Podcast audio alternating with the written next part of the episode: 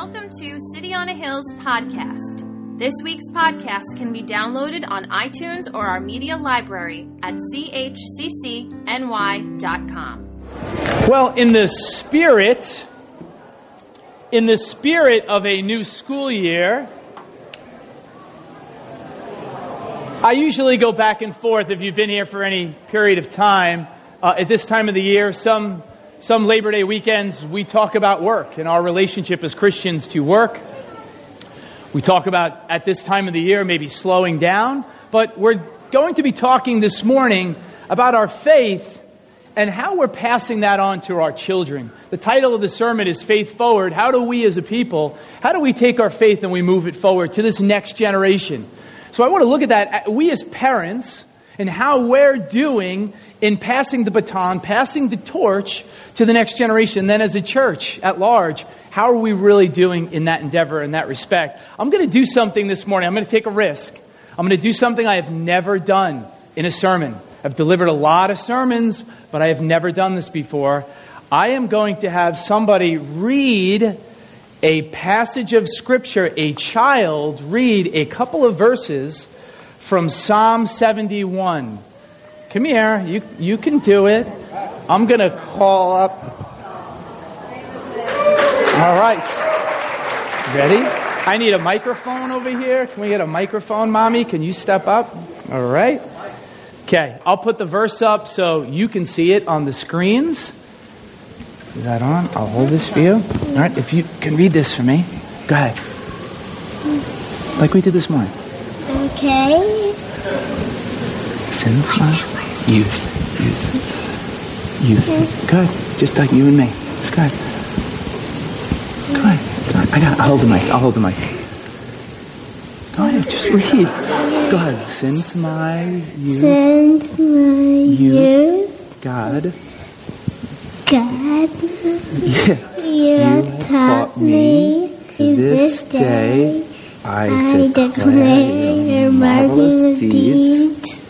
Even when I am old and gray, do not forsake me, my God, till I declare your power to the next generation, your mighty acts to all who are to come. Thank you, Lucas.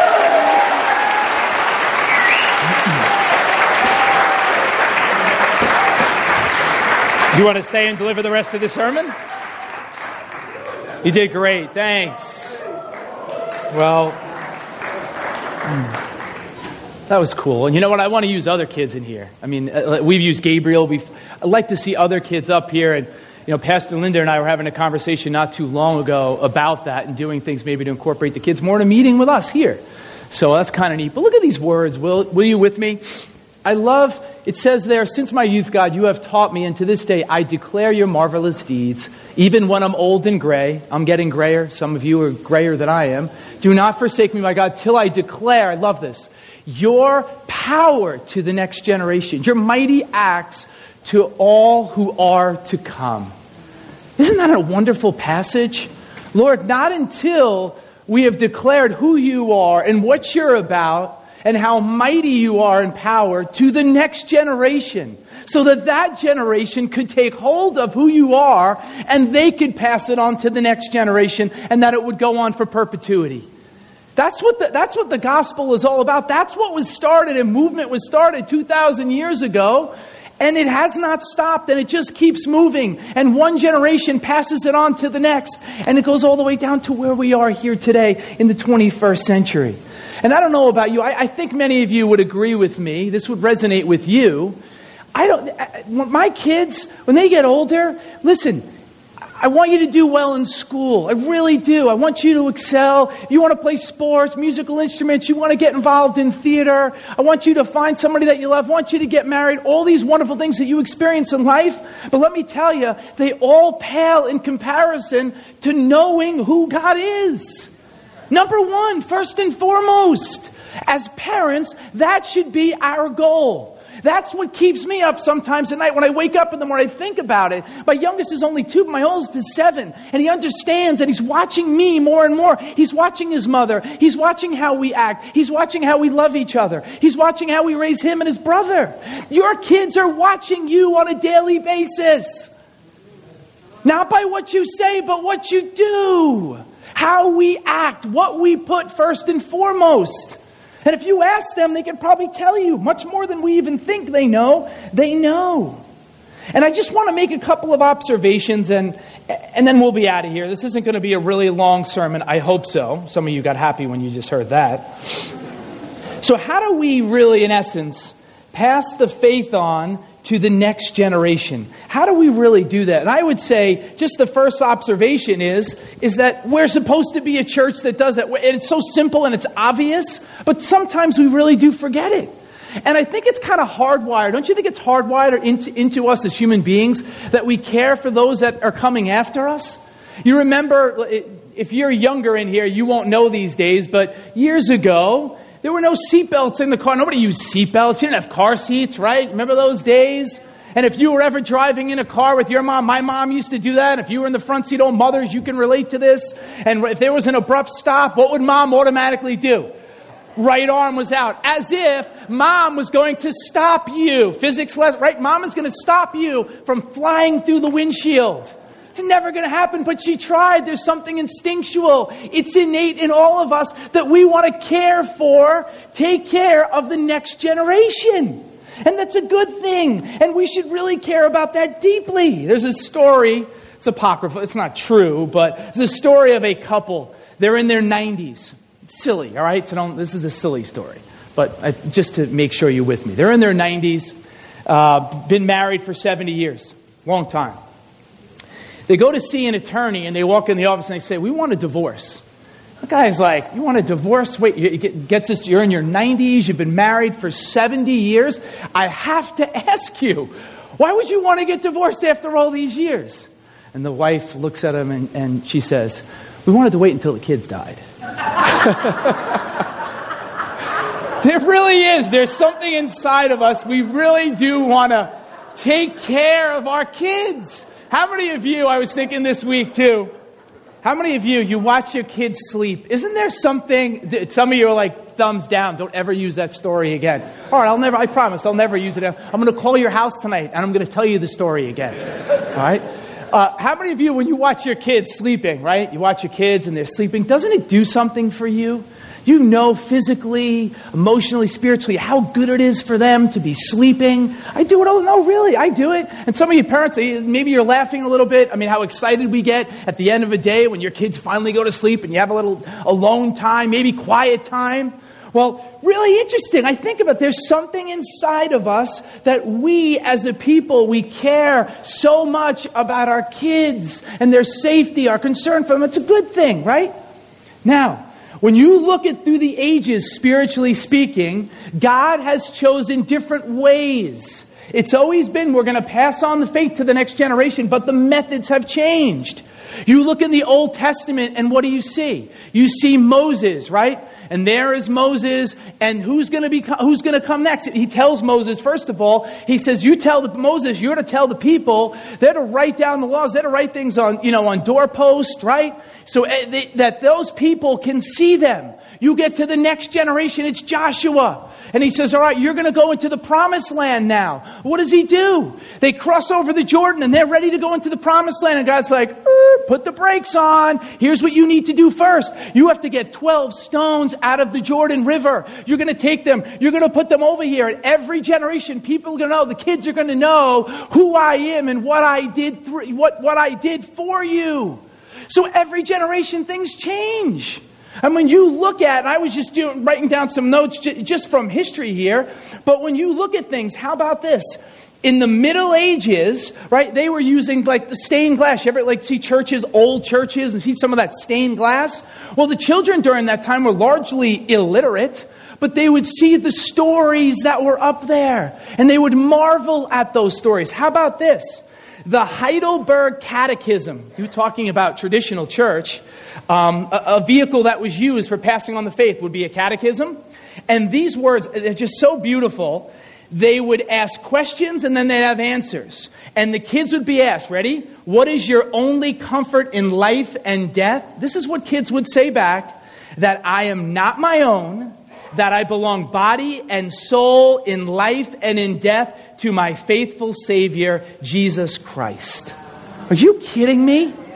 That's what children used to say. That was their only comfort. Oh, we don't live in a world that thinks that way today. Your only comfort and security is in what you do, is your 401k and whatever job you're going to get and whatever college you're going to go to. Getting ahead of myself, but I, in Time Magazine, there was an article this past week couldn't make it up. I went to the mailbox and I'm like, there's a sermon illustration. The cover story was about nine different families and how they had exemplary, amazing kids and the common traits with all of these nine families. And I'm reading the article and what family had this kid was the CEO of a company, this kid's a, a, a neurosurgeon. I mean, ridiculous, off the charts, right? These, these individuals have quote unquote, in the world's eyes, really excelled. But I sat there and said, if I'm going to read this, this is making me depressed as a parent. Then it's just telling me, put more burdens on my back. Tell me that my kids are supposed to be like this. This is what life is all about. If they're not a doctor, if they're not a lawyer, if they're not an engineer, then they're not something in society. Is that what we're to really believe about our kids? And the most important thing for them is what their SAT scores are? What is your class rank? That's how we're going to define our kids, but that's what we're doing? I'm a teacher. If you don't know that, some of you, you know this, but if you don't, I'm a teacher. I've been teaching for 20 years. I see it. And the pressure we're putting on our kids is killing them. It is suffocating them. And I'm on the list. I'm doing it. The system has to change. It's not working the way it is.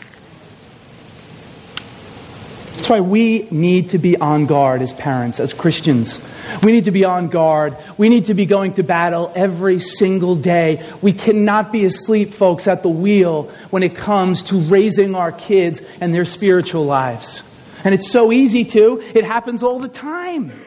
All right, second observation. I mean, I can go on and on. I mean, when I was a kid, too, I wrote some notes about the flannel graph, and some of you even came out b- before my time, but I remember those in the old church. How many of you know what the flannel graph was? Remember those?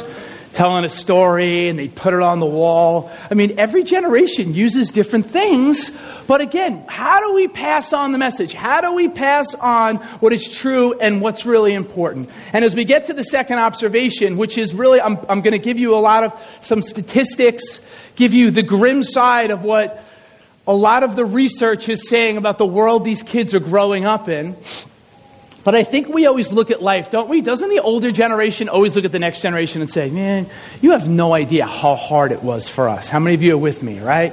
Some of you lie to your kids and you're like, when I went to school, I went five miles up the hill, snow, blizzards, tornadoes, right? I went to school. And I do get annoyed though. When I drive to work on Tuesday morning and I'm going to school, it annoys me big time when I leave Fairway Drive and I leave my cul-de-sac and I see kids standing 20 feet from where my car is because they don't have to walk down to the lake down there at the golf course. They get the bus, the bus comes up the hill. Here comes the yellow chariot and it's coming right up the street. When I was a kid, you had to walk down to the bus stop down there. They didn't care about kids. My kids are going to hear about that every single every single September. Well, when Daddy was a kid, Daddy had to walk all the way down there. So why don't you try it? If you can walk all the way down, you know, you know, you get the point. But really, right? How many of you? We think sometimes we look at life and say, yeah, "Kids, it was much harder for us than it is for you." Well, let me tell you, being a kid today is a lot harder than it was for me, and it's a lot harder than it was for my parents, and it's a lot harder than it was for grandparents. People that would be, I would consider my grandparents. A lot harder. We lived through the Great Depression. Yeah, I, horrible. We're not going to get into it. Horrible. But I'm saying there is more, a spiritual battle that is taking place. There is an enemy that is looking to take kids out, to steal, to kill, and destroy your family, and he's looking to take your kids out.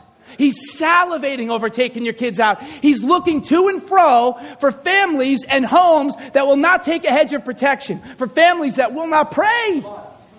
He wants to take us out. And you're in a battle. I'm in a battle over this every single day, and we need to be vigilant. And here's, here's what we're looking at. I mean, research is saying Families are overscheduled. Any family in here, you're underscheduled? You would like more activities? See us after the meeting. We'll help you find more activities for your kids. I don't think that's the case. There is a toxic, chronic sense of, of uh, a lack of reflection, lack of quiet, a lack of space, too much hurry. Eugene Peterson, my uncle Ted, passed this on to me a few weeks ago. Eugene Peterson says, Hurry is a form of violence practiced on time. All I do is hurry. All I do is run from point A to point B. Needless to say, why, why did I just, why am I going at a thousand miles an hour? I'm missing out on things. Why can't I just slow down? Any of you, you feel that way? Hurry is such an enemy of the soul. It affects many of us. Too much rush, too much commitment. I'd say more, but there's not enough time. You didn't get the joke. Is an author by the name of Denise Clark Pope. She wrote a book, this Doing School. I thought the title was fascinating, and I didn't read the whole thing, I perused it. Doing School How We Are Creating a Generation of Stressed Out, Materialistic, and miseducated students. And she goes on in the book about how we have defined success. It's all about achievement. It's all about, hey, how are you excelling on the sports field? Are you excelling in soccer and football and baseball? Do you play an instrument? Are you involved in all these various clubs? She's saying that's how we're looking at things. You have to get into a good college. If you don't get into a good college, you're not going to get a good job. You're going to be living home with mom and dad until you're 40. But that's, what, come on, that's what the world is telling us. That's what they're saying to us. And so much of our lives are lived under this. How about this? An Ivy League school, I don't want to tell you which one, they said they noted 50% of the freshman women, this was last year, are on medication for anxiety or depression. That's the world we live in. This is the burden people carry. Um, what, was, what was some other research on this? They say adolescence now, some of this research, there was a book that was written like maybe 15 years ago now called Unchristian. And it was perceptions that, I've used it in church, perceptions that uh, people that weren't Christians had about us as Christians. So it goes through that. There was another book that was just written called Barna Research. You've heard the name probably Barna before, George Barna. Uh, this book was called Good Faith. And it's, I, I highly recommend it. I think you'd get a lot out of it. And it talks about in that book about how non Christians, you know how they look at us? They think we are extreme and we're irrelevant. Top two things that the book basically talks to about how the world sees us as Christians. Well, in there, they talk about adolescence. Did you know adolescence is beginning early, earlier than it ever has in human history? Adolescence beginning earlier. How many of you went through puberty? You, all right, some of you younger, uh, anybody want to give it a second try? You want to do it again? You loved it so much going through puberty. You want to do it again? I didn't think so. All right, but look, just from a purely physiological perspective, because of advanced, you know, health care, because of dietary issues and so on, literally, physiologically speaking, the onset of puberty is 150 years earlier today than it was in the mid 19th century. Go look it up. Listen, there's research on this. It is much earlier today than it ever has been before. And not only that, kids are making life impacting decisions at a much earlier age, as early as middle school. Do I have to tell you what it's like in terms of sexuality for a young person to live in this world right now? And the battles that they have to go through? Again, I'm a history teacher. I teach a sociology class. I get into all these issues. I'm only in one district on the island, but I can tell you you, much of what I hear in my school, I'm going to hear in a lot of the schools around there. God forbid you raise your hand if you're somebody that is against same sex marriage in a high school classroom because other kids will stare at you, they will denigrate you, they will disparage you. And if you say that you're a Christian and it's because you look at the Word of God or pick any other issue you want, they're going to think you're crazy. You want to stand out and be courageous and be countercultural as a young man or woman in this, in this day? It's not easy. It's very hard. That's why it's incumbent upon us as parents. in raising our kids that we are with them, that we are preparing them, and we're praying with them, and we're leading them. It's important that we do this. But the culture we live in bombards the kids. You have, this is what success looks like. You have to perform this way. This is how you have to look. You want to belong, right? Then you got to do this. This is how you're going to find the good life. Every single place people look. And listen, this is wild too. 50 years ago, on average, well, 50, 60 years ago, the average age for a female to get married, you know what it was? 20 years old. Today it's like 28 years old. For a male, 22 years old. You, there's a whole new block of time. Christian Smith, who is a leading, he's a Christian sociologist at Notre Dame, he talks, he calls it emerging adulthood. Did you know in the Bible there was no such thing as adolescence? It didn't exist. You were a kid and then you became an adult. Well, the world that we live in here, it is much harder for kids. Think about it. As you get older, back then, if you got married at 20 or 22 years old, right, you're married and then you start, you have a family not too long after that, you get, you're in your career, you're raising your kids. Now, people in their 20s, either they're choosing not to get married or people are getting married much later. And what is, what research has shown us, kids, when they leave the church, a lot of times what brings them back? When they have their own families. Now the problem is, since there is such a large gap between when they graduate high school at 17 or 18 years old and maybe 30, 35 years old when they have kids and they want to come back, what are we doing with this huge block of time that we now have the church as we know it today, friends, if you don't see it, if you don't understand it, I'm here to tell you, as a student of culture, as somebody, I'm not an expert, but I can tell you this the way the church is currently constructed and constituted will not be successful in reaching this current generation and the generations after. There has to be a new wineskin. We have to do a new thing because this is not working. And I'm, we don't have all the answers. If you're looking, give me the answers. I don't have all the answers.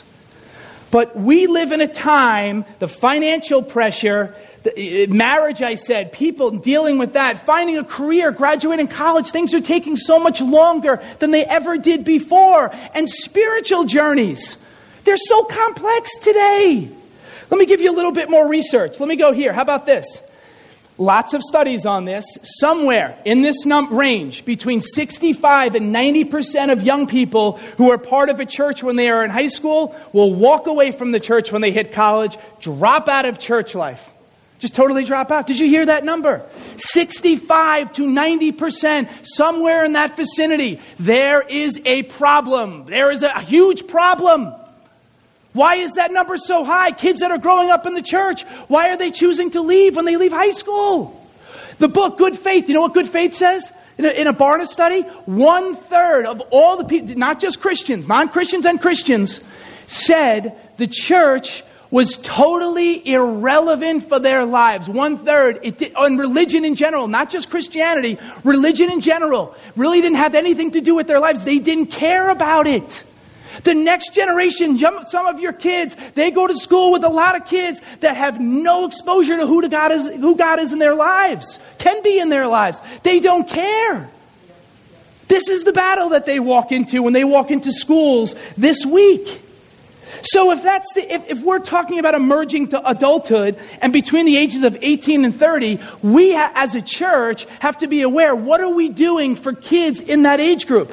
It doesn't, t- if, if you've been around here, we're not really all that happy. The people that have put their time in and Ignite, they've done an amazing job.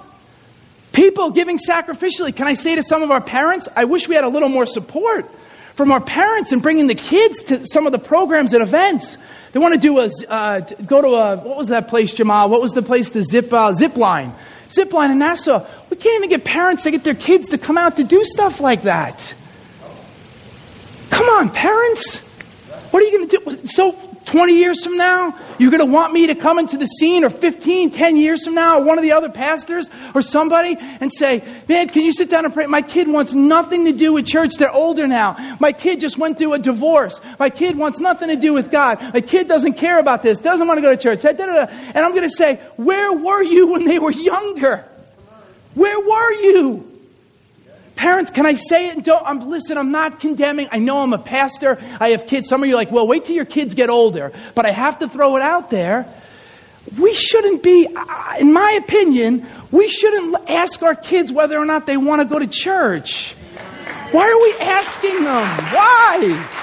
Hey, you're 13. Hey, um, hey, Mike, um, do you want to go to church this morning? Oh, no, you want to play video games? Okay, you can play video games. Go ahead, you just keep playing. Oh, you want to sit home and play with your Barbie dolls? Or you want to go out with your friends? Your evidence, whatever.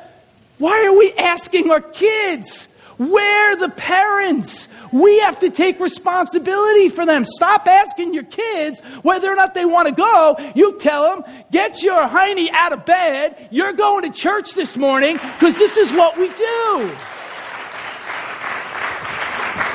It's not fair to us to come to us in 10, 15 years and say, Can you help me now? I didn't bring my kid to church then, but maybe now, maybe I need some help. Do it now before the storms come. Build a relationship, build a foundation for them so that they can actually move ahead and they can make it. The numbers are, but the numbers really, I mean, they're crazy. And how skeptical, reading it, just how skeptical people are out there. How many of you younger people in that maybe 18 to 30 age group, you see it? Your friends are so skeptical of, they hear the word religion, they hear, oh, you're a born again Christian? Oh, you're one of those crazy people. Get away from me, right? I don't want you near me. How many of you have experienced that? That's what we're seeing. We need to combat this. We need to realize that some of these perceptions, too, that they have about us are true. In the Unchristian book, I talked about this years ago. I thought I'd write it down again. The book outlined that we're hypocritical, we're judgmental, anti homosexual, proselytizers, trying to convert people, we're not sensitive to others, we're out of touch with reality, and politically in ways that are unthinking and abrasive. And I would say a lot of that's probably true.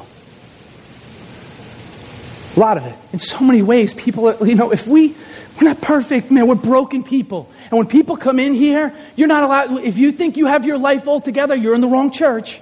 Okay? You're looking at a pastor, I don't have it all together. I think the other pastors would say the same thing. We don't have it all together.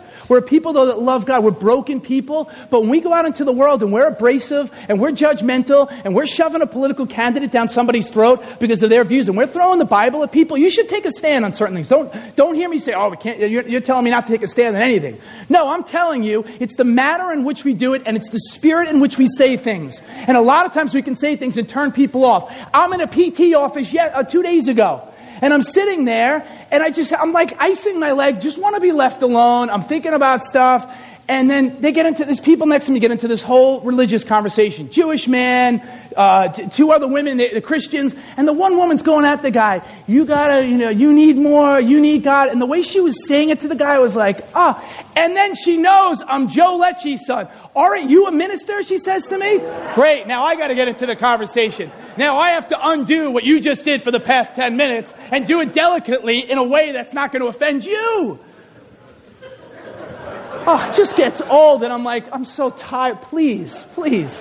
Guy get into a conversation now. I'm like best friends with this guy. So next time I go in, the guy is like talking to me, and yeah, yeah, I get that. That makes sense. And I didn't even know what I was saying, but um, I had some sort of conversation with the guy.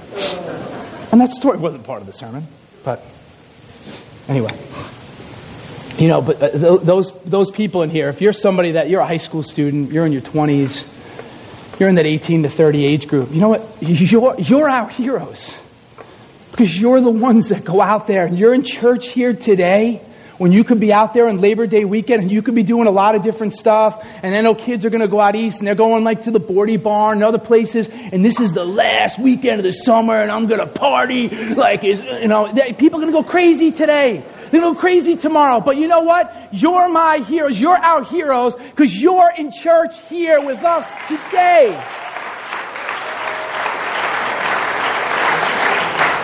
You know, because we have a dream in here. And part of our dream is that this would be a place that kids, young adults, between those ages, young kids, you know, young adults, whatever you want to call them, the emerging adulthood age group, that this would be a place where you feel like you could really belong. and that you really could talk about, you know what, my faith and where am I going and what job am I going to get into? How do I find the right spouse? Where can I plug into this place? Where can I actually really belong? Social media, another one, another one third of college age. No, that's not the right one. I didn't want that one. Gosh, that's not what I wanted. Where's the, I have so many stats all over the place. I see. I should have memorized that one. That was a good one. What was I talking about? I just lost my train of thought. Yeah, thanks. Social media. So I think it was like 68%. I'm just making that number up. It was in the 60s. 60 something percent of people that was surveyed, according to this Barna poll, said that social media was not just Christians, was keeping, and this is obvious too, keeping people so disconnected. No wonder why there's a higher incidence of people that are depressed. No wonder people feel lonelier than they've ever felt before. You want to hear something that's so pathetic that I wrote down this morning? I couldn't, and I'm thinking this and I'm going, this is pathetic. Do you remember Hurricane Sandy? All right, this, this transcends just younger people. I, I like to think I'm still kind of young, but I'm not. Okay. Um, I, thank you. That was a test. So, um, Hurricane, remember Hurricane Sandy? And I even said it to Megan the other day. I said, I remember Hurricane Sandy. And what I remember is our power didn't go out. And some, for some of you, your power went out. And even if it did, I'll never forget that block of time for the week. How many of you know what I'm talking about? Where you, there were no electronic devices. Hey, Matt, you're here today. I tell you a story now, man. Matt Sobran, raise your hand, Matt. You didn't know I was going to call on you. Yup, I'm calling on you. Matt will turn off the power in his house once in a while. Right, Matt? Right? Power went out. No, like, no iPads, no TV. Right? What? Yeah, the kids, what? They're not here. They're not here, right? Please tell me they're not here and I'm going to get in trouble. wow. That would have been so bad. I didn't see them, but you're right. That was a big risk I just took. Huge. But you forgive me if they are here in the room, right? Okay, yeah, but he turned the power. I, like, that's a great idea. But my cousin was over, and his family, they were over, and I'm like, oh my gosh, like I, I'll never forget that time that we had together, and we had to talk to each other. I really want to do that. I don't want to get hit by a hurricane. I don't want. I don't want anybody, their homes to get damaged or anything. But I do want time like that again because it's so special and it's so sacred because otherwise we're in our phones and we just sit down and we're not talking to each other. We're on social media. We're doing all these other things that really, in the end, scheme of things, don't really matter. We need to be a people that really connect more. Are you with me on that? With our kids? With our kids, that would be great. Uh, I want to say that, but I, I won't really go there because I won't get out. What about this in, in Psalm 145? I skipped that. I just went past that. Four and five. One gen- generation shall praise your works to another. Look at that. One generation shall praise your works to another and shall declare your mighty acts. I will meditate on the glorious splendor of your majesty and on your wondrous works. You know, we have to be looking and talking to our kids about these stories. You know, one of the highlights of my, and I'm not just saying, I'm a preacher, so I guess you kind of live for these moments with your kids. I don't try to tell too many stories about my kids, but you know one of the highlights of my summer was as a parent?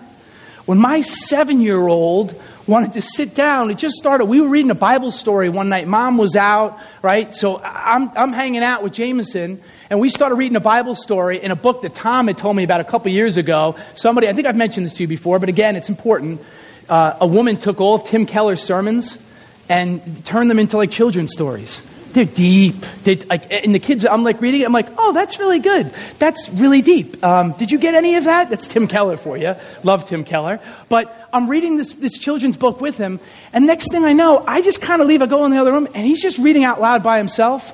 The kid sat there for an hour and a half. The beginning of the summer, it was like one of the highlights of my summer. For an hour and a half, he reads the first part of the whole book, this book, this children's Bible. He gets up the next morning and reads the rest of the book. And I sat there and said, oh, what, what else would I want? What else could I possibly want? Parents, what else could we possibly want that for our kids to actually get into the Word of God? Why not now? Why wait until they're older? Why wait till when trials are going to tell them now? That this is the Word of God. This is life changing. This is the book that can change your life. This is where life can take. This will be the compass for you in life. Just follow, this is your North Star. You stay on this. This has all the answers you need for everything in life. But it's hard. You know why? Because we're in a battle. And can I give you the probably the most challenging as I get to the end of the sermon? Here's the most challenging part of the sermon for parents, I think, for myself. I'm preaching to myself. I think what's really difficult when it comes to this topic is we've really outsourced, as parents, a lot of our responsibility to the church. We have outsourced responsibility to the professionals. You know, we live in a world like if your kids need, like, they're playing a musical instrument, right? You get somebody to teach them how to play the clarinet. You want somebody to learn how to pitch better, you get a, you know, an instructor. You need help in math, you get a tutor. We're so used to outsourcing responsibility. Well, listen, sociologically speaking again, 100 years ago, not even 100 years ago, parents were the ones that really handled a lot of things that we outsource. And I think when it comes to our spiritual lives, we say, all right, I'm going to go to church now. You talk to my kid in Kidmo. James, if they're in the room with you, you preach to them. Good. Check it off the list. I hit the spiritual component. Awesome. There's the pie chart. I did this during the week. My job did it. Oh, there's the spiritual one. Let me check that off that I brought my kids to church and somebody gave them the word. That's awesome. And you know what? That's good. You should do that. I commend you on that. But what about your responsibility when you're home with your kids? What are you doing? We are up against it. Don't you see all of the sports programs are on Sundays? They're not, most of them aren't on Saturday. It's on Sunday. There is an attack on this day of the week, on the holy, there is. And I'm not saying, listen, let me tell you something. I was an athlete my entire life. I played baseball, and they were once, uh, once in a blue moon. If I had a game on a Sunday, I remember, I, I think I played sometimes. But let me tell you, if you are a parent and you feel it is very important, I get it. Some of your kids, I, again, coming from an athlete, I get it. Some of your kids may be really into sports and they have no choice. And maybe they want to play in college and they have dreams and they have goals. You know what? We don't want to dash those. But I would say to us, what are you putting in place of the time if they had to miss church? What are you putting in the place of church, of that event? Church, what, how are you building that into their lives? Where are you building that foundation? I'm not going to tell you, I have no right to stand up here and berate you and say, how dare your kids be in sports on Sundays? That's not my job. That's not my right. But all I can say to you as a pastor, I can say this before God. What are you doing in place of that time with your kids? Don't come to me again in 15 years and say, oh, all this stuff is happening. You need to help me right now. I'm going to say, what were you doing earlier in life? Did you try? It doesn't mean if you do try, problems aren't going to happen. Doesn't mean that. Doesn't matter who you are. You're a Christian. Doesn't mean your life's certainly going to be easy. You're going to have problems. But we have to put it first. And I, and I love this in Deuteronomy, the Shema, and many of you know what the Shema is. In, in 6, 4 through 9, I'm going to read Hear, O Israel, the Lord our God, the Lord is one. You shall love the Lord your God with all your heart and with all your soul, and with all your strength. And these words which I command you today shall be in your heart. Now, after this, right after, it does not say, I want you to notice, it doesn't say outsource responsibilities to the rabbis, let other people teach your kids, you don't have to do anything. Send them off to Sunday school. You don't have to do anything. No, no, no. Look what it says after. You shall teach them, your kids, diligently to your children. Sorry, the, laws and statutes. And shall talk of them when you sit in your house, when you walk by the way, when you lie down, and when you rise up. You shall bind them as a sign on your hand, and they shall be as frontlets between your eyes. You shall write them on the doorposts of your house and on your gates. We're not literally doing this, but we are doing this. How are we doing this in our lives with our kids as parents? How are we incorporating these things in? That's of the utmost importance. And I know what many of you are saying. James, I am so inadequate. You want me to be a spiritual teacher to my son or my daughter? Because I know, I feel it, it's in the room, right? Some of you feel that way. How am I supposed to? I don't know what to do. Let me tell you something. I'm a preacher, I've been doing this for a while. I never feel confident enough. I never feel like I know enough. And I don't know what you think, because I know Pastor Linda's the same way. I never come up here and go, I'm good enough, I'm smart enough, and that. I, I don't think those things. I am always leaning on God's power because I don't know. As many times as I've done this before, you still feel like you're searching in the dark like I've never done it before. If that makes any sense. Trying to wait for the most adequate person to raise your kids or raise anyone's kids is like waiting for the Jets to win the Super Bowl again. It's never going to happen. You're never going to, it's never going to happen.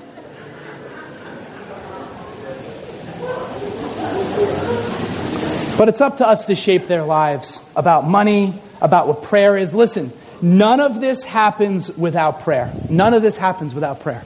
Nothing will happen without prayer. None of it. And lastly, parents, I think it's so important what we're modeling for our kids just by our actions. You know what sometimes I do? If it's in the morning and I read, and, and, and Megan, I do this on purpose. I don't even know if we even talk about it, but sometimes I'll read my Bible and I leave it out on purpose. I leave it open if the kids don't see me, or even if they do see me, I want them to know what's important. I want them to know what's important. And I'm like, I get a little OCD and I want things clean and in their right place. And sometimes it's hard to leave the Bible sitting on the tape, but I do it. I do it. I overcome that. But seriously, why not make it important? Your kids are never going to come around if they look at us and say, it's not important for you. Why should it be important for me? Why are we amazed sometimes our kids aren't where we, where we want them to be? I would say to you, are, are you where you really, not should be, but want to be? Are you actually coming to church and making it a priority in your life? Are you actually going to a small group involved in other activities that are part of the church? Are you in real community? Well, if you're not, don't ask your kids to do it. That's not fair. It's not fair. Let me close with a little story I think that will uh, kind of tie this all together, if you got anything out of it. There, um, the year was 1982. It's a crisp autumnal uh, October day in 1982, and there's a football game at the University of Wisconsin. And it's the home of the Badgers. It's Madison, Wisconsin. 60,000 plus faithful, die-hard fans are at the stadium, and they're there to cheer on their uh, University of Wisconsin Badgers. And they're playing their opponent is the Michigan State Spartans. But hey, Wisconsin, they have the home field advantage. So at the outset of the game, you're thinking the crowd's going to maybe carry them a little bit. Well, the game starts in the first quarter, and it's really not going well. Michigan State scoring. They score a couple of touchdowns. By halftime, it's kind of lopsided. In the third quarter, the game's really out of reach, but something interesting is, is happening in the third quarter. Game's out of reach, but 60 plus thousand fans, they are cheering as the game's your team is getting killed. Why are you looking on the field and why are you cheering? The coaches are looking up in the stands. The players, they're perplexed. Why would anybody, why would you be clapping? Look at the score. We're not really doing that well. This isn't going well for us. Huh. What the coaches didn't realize and what the players didn't realize was 70 miles away, the World Series was going on, and the Milwaukee Brewers were playing the St. Louis Cardinals, and they were winning the baseball game. They were winning, right? A lot of the fans had portable radios. So as the game is going on and Michigan State is annihilating the Badgers, these people are cheering and it's a raucous crowd because they're listening to a game that is 70 miles away and the team that they like is winning. And I'm saying that to you this morning. If you can't put two and two together, they were watching a game that was happening on the field. They were seeing something with their own eyes, but there was another game that was going on and there was another arena that was going on and there was another power that was at play, but they saw, they saw something with their eyes, but they needed to show everybody else, no, something else is really happening. It may look bleak, it may look bad, it may look like the devil is winning, it may look like he's going to win, right? But I'm here to tell you don't be focused on what you see. Don't be just focused on what statistics say. I know what I hear in the Word of God. And I think of people like Peter when Peter says he stands up before the Sanhedrin and he starts to quote Joel. And he says, Oh, in the last days, God's going to pour out his Spirit on all flesh. Not on some flesh, on all flesh. And young men and women, they will prophesy and young men will have visions and old men will have dreams. I know what I hear when I open up the Word of God. I hear about where the head and not the tail. I know what the Bible says about raise up your children in the way they should go. When they're older, they will not depart from it. It's a light unto their path and a lamp unto their feet. That's what this is. And I hear, I hear another game, and I hear that the outcome is going to be that Jesus will prevail. And I say to you, He will pour out His Spirit on all the young. Listen, friends, listen. In closing, can, the only way for the, I, there has to be a move of God that takes place in this hour and this day. I don't know in, tr- in talking to kids and having intellectual dialogues and conversations, in talking to people and reading the research, I don't know how things are really going to change. It does, it may look bleak, but I don't know how things are going to change without a incredible move of God's power in this day. You know what we're missing? Can I, can I have one more minute? One more minute. We're missing the supernatural. You know what the devil has stolen from the church? He's stolen the fact that the supernatural, still here, God's power can be real. You know what story I was in all week? I'm in this story in, in 1 Samuel 14. Can I just tell it to you? It's not part of the sermon, it's extra, right? I'm in overtime right now. There's a story of Jonathan. How many of you know Jonathan? Saul's son, Jonathan? Oh, I, I just love this story where the Philistines are there and they're intimidating the Israelites. And there's King Saul and he's hiding, and all the Israelites, you know, they're in caves, they're in holes, they're hiding out because the big bad Philistines are there. And then you see this guy, Jonathan, the king's son, he says to his armor bearer one day, Let's go pick a fight. Like William Wallace, you ever see Braveheart? What he basically, every time I read it, I'm like, he's like William Wallace. He's like, let's go up there to the hill up there and let's go take out some Philistines they go up to the hill and they slaughter them. And the, the, the armor bearer is like, hey man, if you want to go, I'm with you. Let's do this. And they go up there and they do it. And I sit there and I go, where is that kind of passion? Where is that belief in the supernatural that there's an almighty God that is with us today when we move and has real power? Because I see things, I see a Daniel in a lion's den, I see Shadrach, Meshach, and Abednego in a furnace, I see people like Esther. I see people like Ruth. I see people like Peter getting on water, jumping out of the boat. Where are those people today? Acts 4, Peter and John, they're before the Sanhedrin. And then Peter opens up his mouth and he starts to speak. And the Bible tells us they were amazed because they were uneducated. These were ordinary men. They shouldn't talk like this. They shouldn't walk like this. They shouldn't know the word like this. They shouldn't have power like this. But God's Spirit was with them. Here today. Wake up. His power is here. Oh, Lord, drop a bomb on us. Father, I ask that you would move on your young people. Lord, we take back this emerging generation.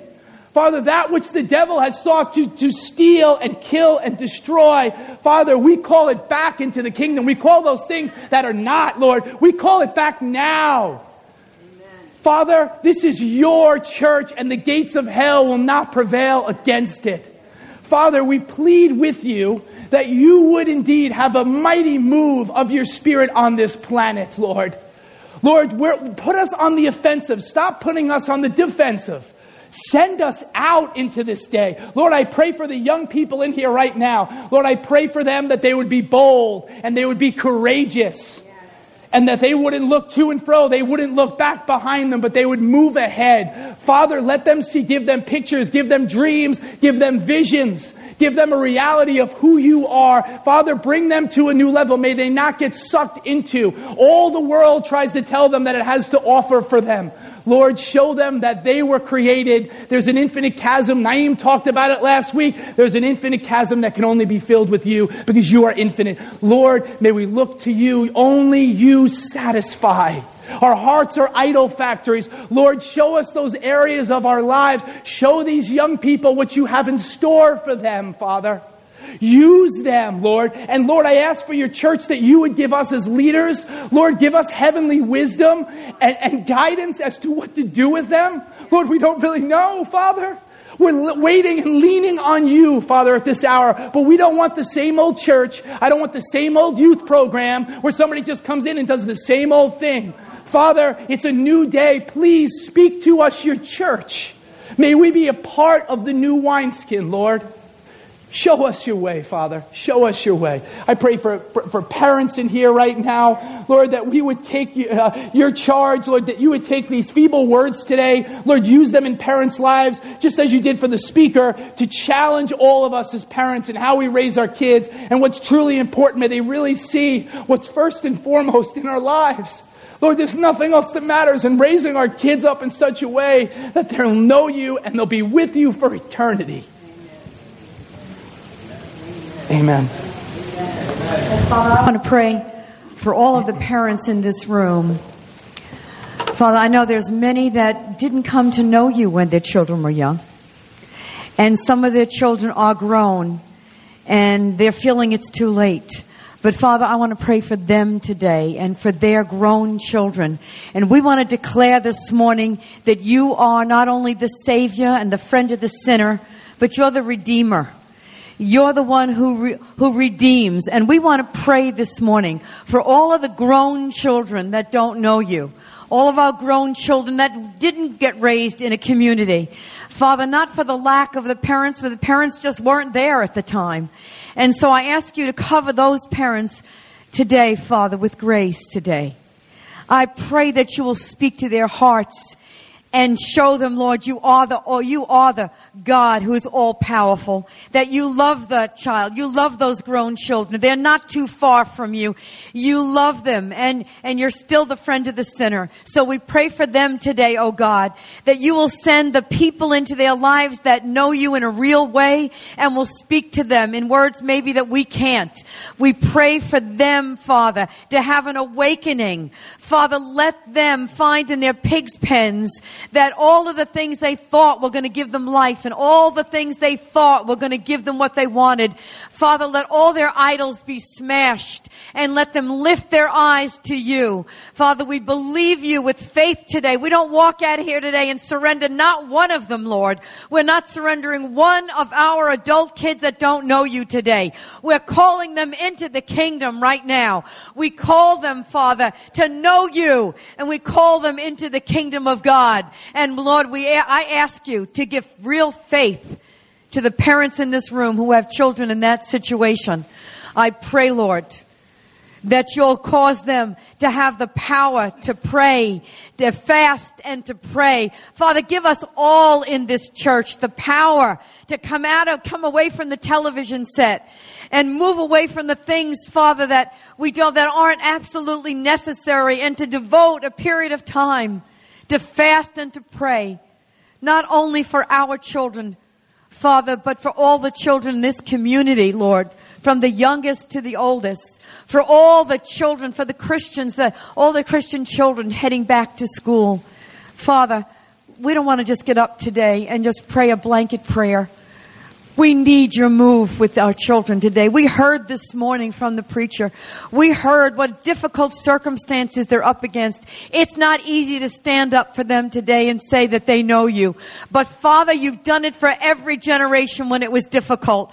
You've done it before and you can do it again. And we're asking you to raise up Daniels again, Father. Raise up David's again and Esther's and Mary's, Father. Raise up these men and women, these young men and women to know you at this hour. Father, as we get our priorities straight, let us begin here with us, Father, as the adults. Let us begin with our priorities. We crawl out to you. We just agree with the, with Pastor James this morning. We're asking you for a wave of your spirit.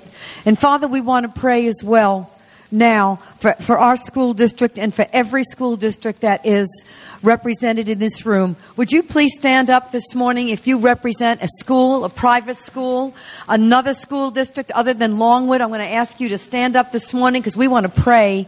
Come on up, Joe, honey, join me. And we want to pray for every school district. How many of you feel the need for your children's schools? You teachers that teach in other schools, if that's you, you stand up too. How many of you feel a need to pray over those schools? How many know we need to pray a covering and protection over those schools, over each and every building? And so we're here today, and you know what? The only people that have the power in our districts is the Church of Jesus Christ. We're the ones that have the power to pray and to ask God to, to, to keep them, protect them, and to be with our administrators and our teachers who, who Joe's going to pray for in a minute, our school bus drivers, you, the office staff, our aides, our, our, our kitchen workers, all of you, so definitely necessary. But Father, we're standing in your presence this morning, each of us representing our own schools, our own school district. And we're crying out to you this morning, Father, for a covering over each and every school, over each and every child going and coming from school, our buses. Uh, Father, each and every building, oh God. And Father, where there's any dark plan being processed behind closed doors, even now against any of these districts, we're asking for it to be exposed and to be brought out into the light. But Father, we're going to be praying for these school districts, the Christian schools, Stony Brook School. Father, we're praying for all of the schools that hold up the name of Jesus.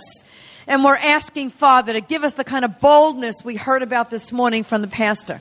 The kind of boldness. Raise up leaders in every one of these schools.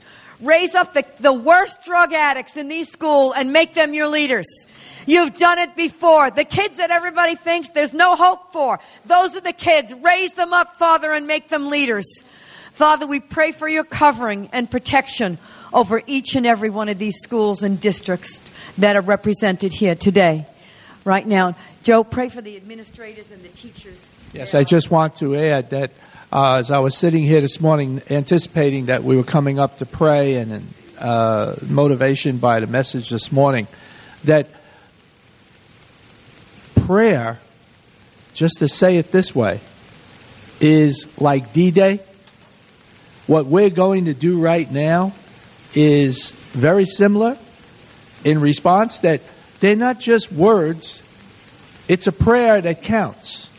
And it will be a covering of prayer over everything that Pastor Linda and Pastor James has said this morning. So when we when we uh, go into it right now, and believe God for everything that we're praying, for everything that you're standing for, for everything that you've heard this morning, understand that it's a total covering. They're not idle words. They're words that have conviction. They're words that have confession. They have, they have a motivation in the Spirit of God that protects, that brings honor, that brings us to go forward. It energizes. So please hold on to it. Hold on to every word that you can and believe God for this school year and for everything that counts.